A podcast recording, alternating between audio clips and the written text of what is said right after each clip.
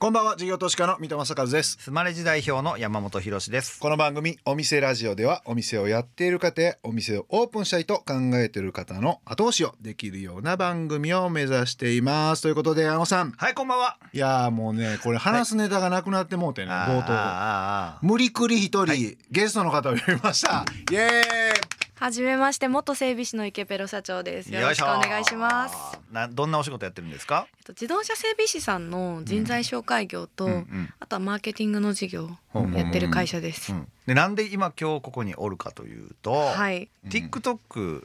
がねすごく得意な方なんですよ。フォロワーがどれどれぐらい TikTok10 万のインスタ5万とかで今15万人ぐらいフォロワーがいます。車の整備士ってこそうなんですよ。あの元々が、うん。あの会社の整備士をしていて、とでそこから起業したんですけど SNS 自分でやると広告にもなるから、SNS バズらせた方がいいみたいな話を聞いて無頓着だったんですけどちょっとそこから試行錯誤が始まり、2ヶ月で8万人フォロワーを獲得し8万人そですごいな。こからずっとこういや相当すごい。頑張りました。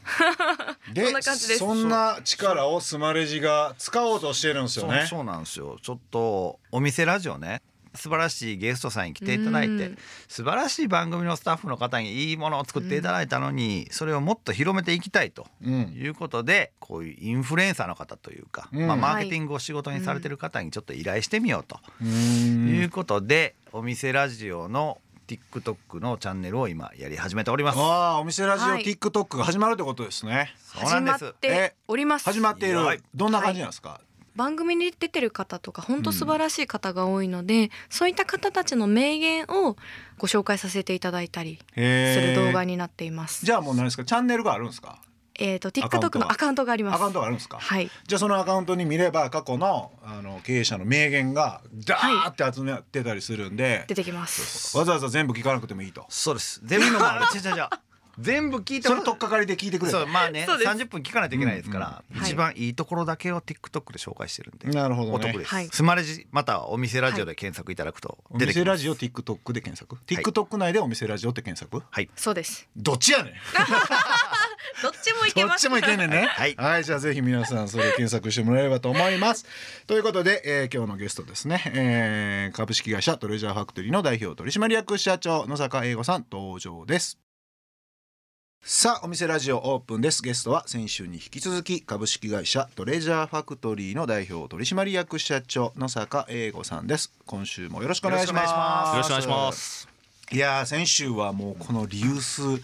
商売のノウハウみたいなのを いろいろとね聞けて非常に楽しく勉強させていただいたんですけれども、あのー初期の頃はなんかタオルとか贈答品系なんかを売ってたっていうお話もあったんですけど、この20年30年やられて商品構成っていうのははい。どういう感じで変わっていって今何が主力みたいなのがあるんですか、はい、創業初期はあの先ほどのタオルとか食器とかの雑貨、あのあとは家電家具が中心だったんですけど今はあの洋服がだいぶ増えてきました。で洋服が今はそうですね65%ぐらいは衣類を中心に扱ってますね。へー。え古着こそ目利き難しいんじゃないですか？値付けとかって。そうですね。だから古着も細かく今データベースでこう入力をしていきながら価格を出していって、まあ、そのやはりデータの精度がやっぱり重要ですね。いくらぐらいの衣類なんですか？そのの本当に何百円みたいなんじゃなくって何千円何万円みたいなものなんですか、高価格帯はまあそれこそ1着も5万円10万円のものを扱ってる業態から中価格帯は5,000円ぐらい。低価格帯は1品300円のものを扱ってるんですね。300円じゃ上代で300円あの店頭価格300円です。自分たちの。そういうもうリユースの衣類って言っても価格帯で全然ビジネスが違うんです。例えばこう展示の仕方も300円のものはやっぱり基本的にはこう吊るして売っていかないと畳んでるとこうそこにこう人手をかけてられなかったりあとは価格の情報もできるだけシンプルに値段の情報を書かないとあのどんなブランドでどうこうってこう値札にかけすぎちゃうとですね今度はコスト倒れしてしまうんで。あ調べて書くだけでも時間かかると。入力の仕方とか展示の仕方とか、まあ、それも同じ衣類でももう価格帯によって違うんでそれをこう扱うものに対応した仕組みを作ってるっていうのも特徴の一つですね。へー。えその何百円台とかうん。1,000円2,000円ぐらいのものって、うん。もう今山ほど島村とかはい。ユニクロの新品があるじゃないですか、はいはい。それでもやっぱり中古みんな買うんですか？そうですね。だからそれこそ新品価格それこそ3,000とか5,000円のものが、まあ、数百円で買えたりもしますんで、まあ、あのお得感が違いますよね。今はだから、えー、と洋服が65%、うん。その次って何なんですか？そうですね。その次はどうだろうな。でも家電とか贈答品とかのその雑貨系が引き続き人気だったりあとはブランド品。あと最近だと本当にスポーツとかアウトドア用品とかもだいぶ増えてきたり楽器とかのホビー用品。専門のチームを作ってですね。もう楽器に詳しい人たちを中心に楽器のコーナーを作っていくんですね。でそうするるとこう扱ってるものもそれこそ1本何十万円のあのギターとかがこう並んだりもしてくるんで、まあ、そういうちゃんとした目利きをサポートしていく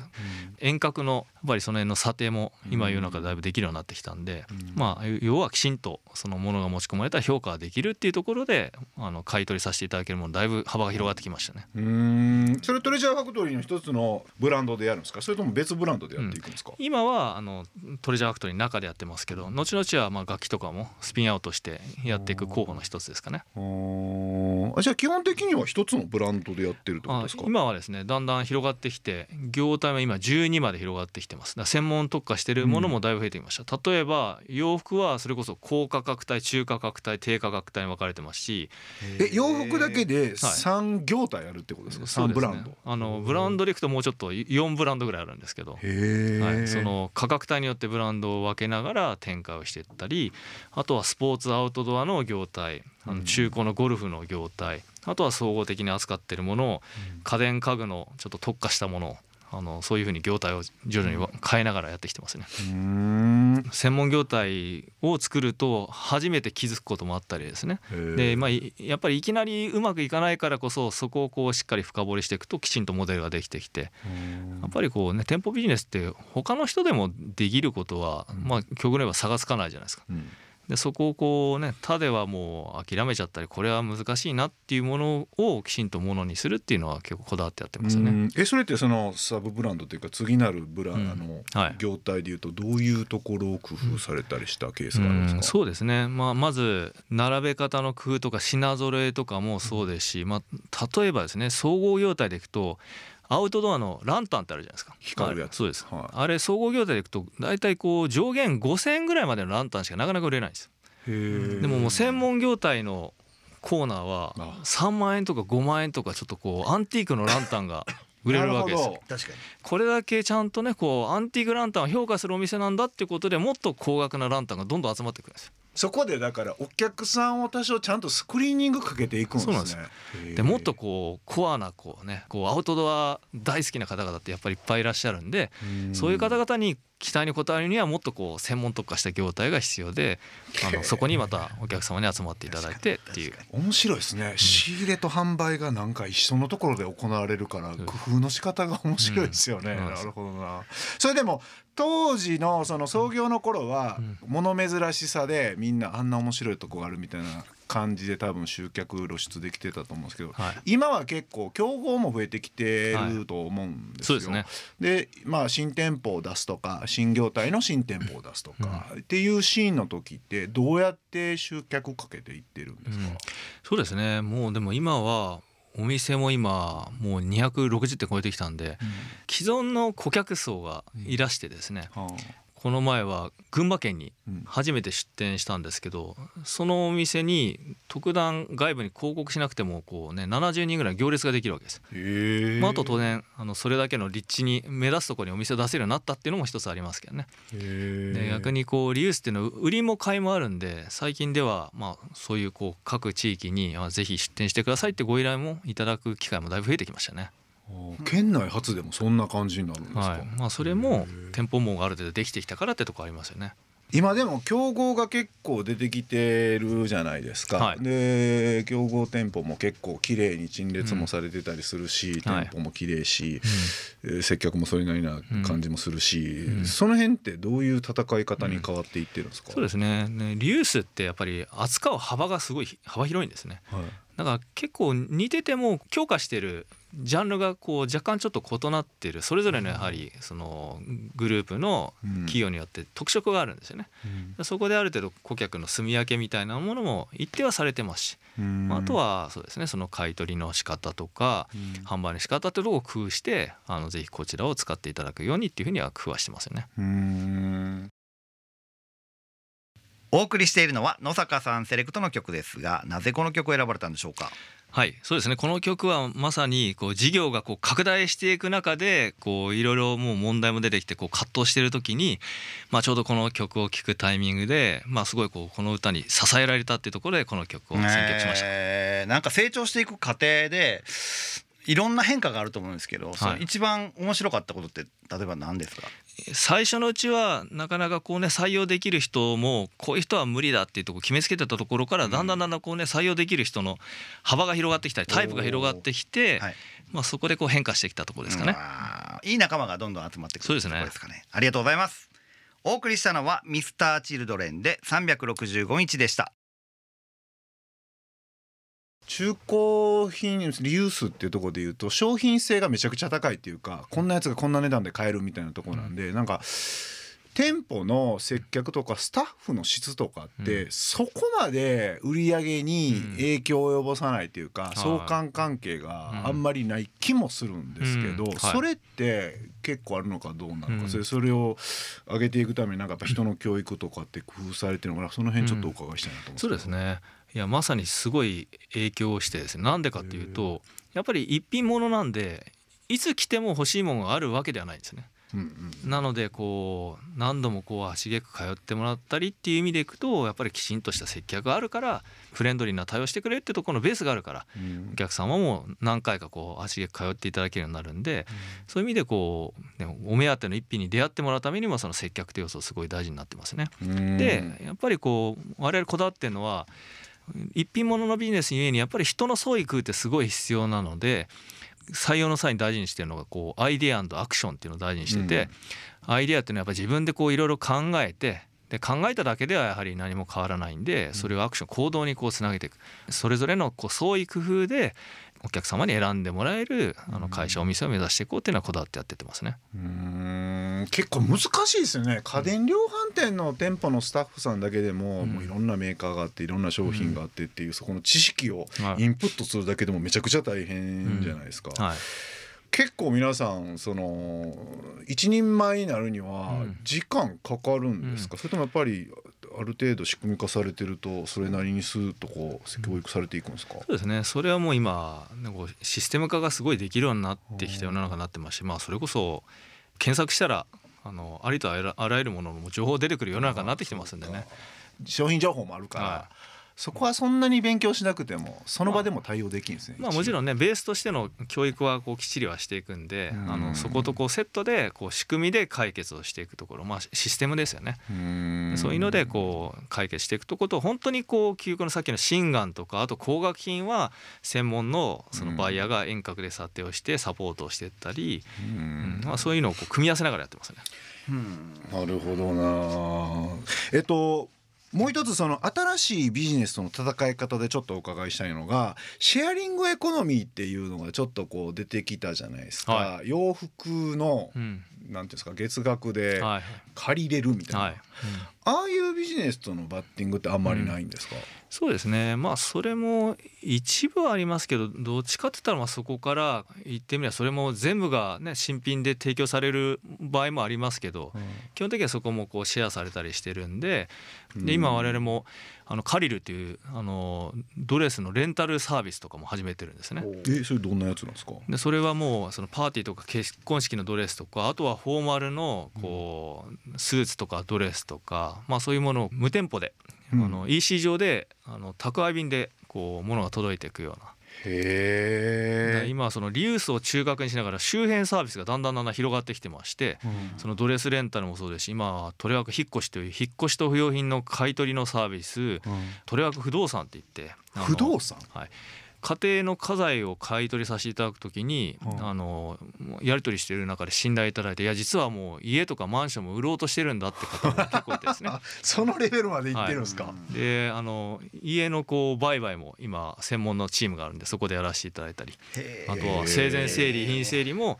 事前に片付けたいってことでこうご依頼いただいてたり、へえまあもう物がある限りはい。流通は絶対行われるからはい、それはもうあらゆるものいけるってことですもんね。ね。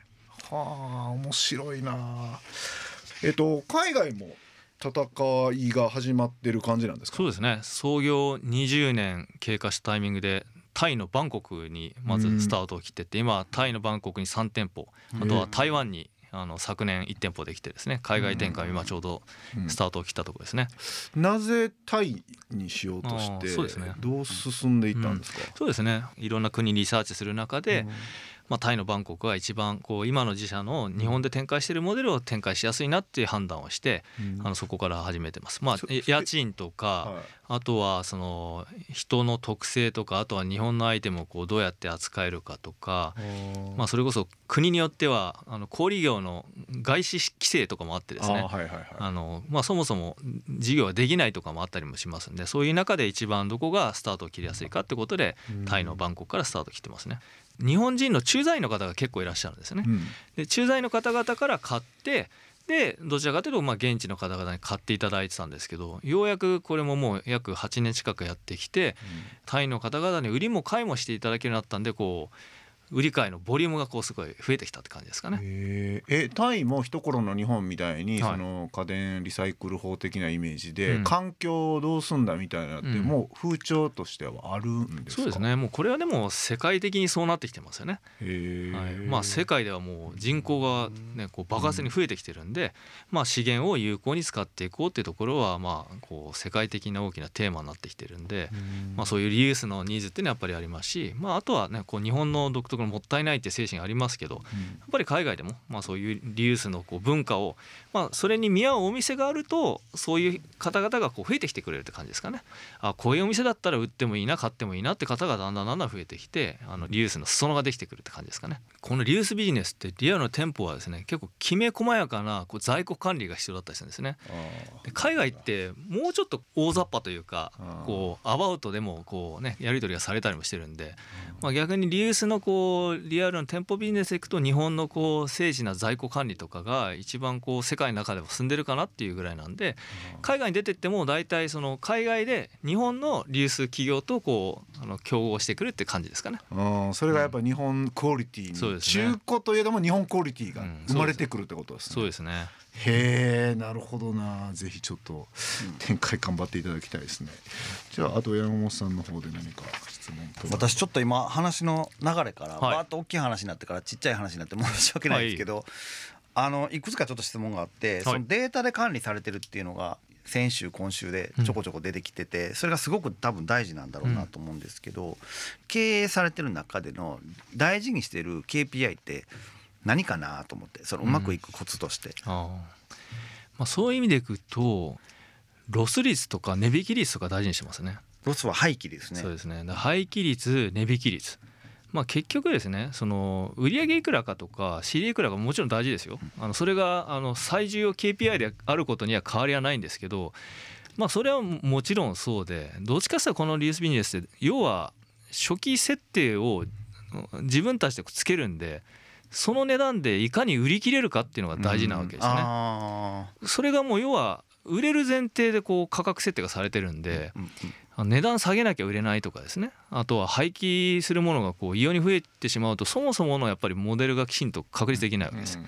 なるほど。じゃあ仕入れのお最初の目利きというか、うん。あー設定してこの状態で売れるであろうで買い取ったうん金額とでそれが本当に売れたかどうかっていうことをちゃんとデータで検証していってはい。ロスがないように、うん。もしくはあ値引きしなくても売れたのかどうかってっていうところをすごく細かく見ていくと。そうですね。ここは結構あの口で言うのは簡単なんですけどだからそそこをちゃんと実現するにはあのそそのデータを見た上でいろんな仕組みが必要なんですけどでもそのつけた値段で売り切っていくところにこだわったこう仕組み作り、まあ要はこのビジネスって買って終わりじゃなくて、最後売り切ってどうなのかっていうところの、まあ、そこまできちんと見ていくっていうのはすごい大事ですね。なるほど。これめっちゃ細かいですけどロス率の定義は、はい生鮮食品じゃないから、うん、あのいつまでも持っておこうと思えば 持ってるじゃないですか。はいはい、それなんかやっぱ1年とかなんかあるんですか？もうもう基本的にもう滞留在庫で1年滞留在庫2年滞留在庫っていうところでも一つあのハードル設けてて、まあ基本的にはもう2年以上は残さない。2年残さないってことはもう1年あたりではまあちょっとアイテムによってね多少違うんですけどね。ブランド品とかはもうちょっとこうあの長い期間で見てったりもしますけどアパレルとかもものによっては大体のものはもうシーズンで売り切っていかなきゃいけないんですね。よっぽどこう翌年に持ち越しても売れるものっていうのはちょっと一部ありますけど大部分はもうそのシーズン売り切りなんで、まあ、そうなるともう3か月とかで売り切っていかなきゃいけないんでこの辺もあの細かくもデータで管理していってまあそのデータで見ていくのは何かというとそういうこうきちんと売り切っていくというところが大事ですね。なるほど今日はあのありがとうございました。あのい。つも最後同じ質問で締めくくらせていただいてるんですけども、はい、教えてください。野坂さんにとってのお店とは？はい、えー、人々のこう生活の一部ですかね。こう人の生活にこう浸透してるなっていうのがこう自分自身がこう目指したいお店ですかね。えー、とお子さんができたらそのベビー用品買いに行ったりとかそれからまた大きくなったら売りに行ったりとか欲しいものができたらまた買いに行ったりとか。そうです。もうそういうもう生活にこう溶け込んでる。これがこうね目指したいお店でありこうねイメージしたいお店だなと思いますね。ありがとうございました。はい。はい、えー、ゲストは株式会社トレジャーファクトリーの代表取締役社長野坂英吾さんでした。ありがとうございました。ありがとうございました。事業投資家の三戸正和とスマレジ代表の山本博でお送りしてきました。お店ラジオそろそろ閉店の時間ですいやー来た来た来た来た来た来た、えー、この番組ではお店の方からのメッセージが留守番電話という形で届きます。それでは聞いてみましょう。もしもし横浜市上大岡にあります。岩盤浴専門店レラハーダです。スペイン語でリラックスという意味で床だけではなく壁一面の岩盤石で囲まれたワンランク上の岩盤浴を楽しんでいただけます暖房器具を一切使わないので急激な温度上昇による汗ではなくゆっくりじんわりと温めます。サウナが苦手という方もお越しください。寒い時期でも体のポカポカが長く続きますよ。ぜひ手ぶらで気軽にお越しください。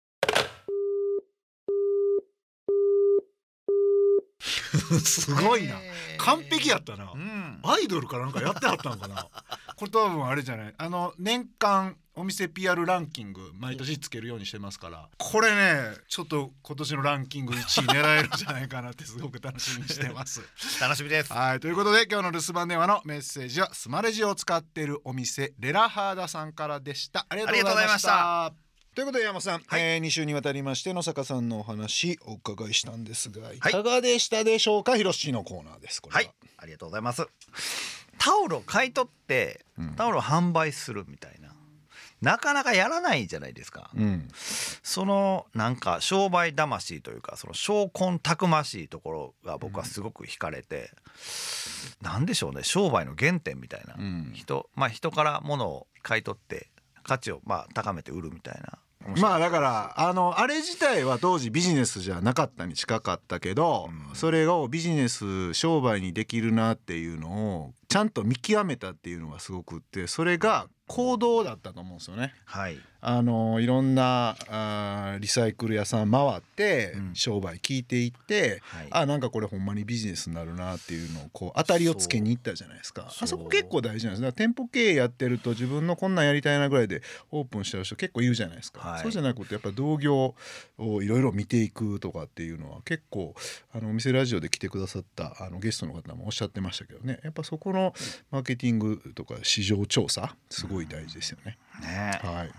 そしてお店ラジオでは番組の感想や我々2人に対する疑問質問など皆さんからのメッセージをお待ちしています。メッセージの宛先はメールアドレスお店アットインター FM.jp お店アットインター FM.jp までお送りください。スマレジのツイッター X でもメッセージを受付中ですハッシュタグお店ラジオとつけてつぶやいてください。私から必ずお返事いたします。また放送から1週間は radiko のタイムフリーで聞けることはもちろん AuDee や YouTube でも配信中です。詳しくは放送後記をご覧ください。他にも音声メディア Voicy では放送で紹介しきれなかった未公開部分などを配信していますのでそちらもぜひ聞いてください。それではお店じまいにしましょう。ここまでのお相手は三戸正和と山本博史でした。お店ラジオまた来週ご来店お待ちしています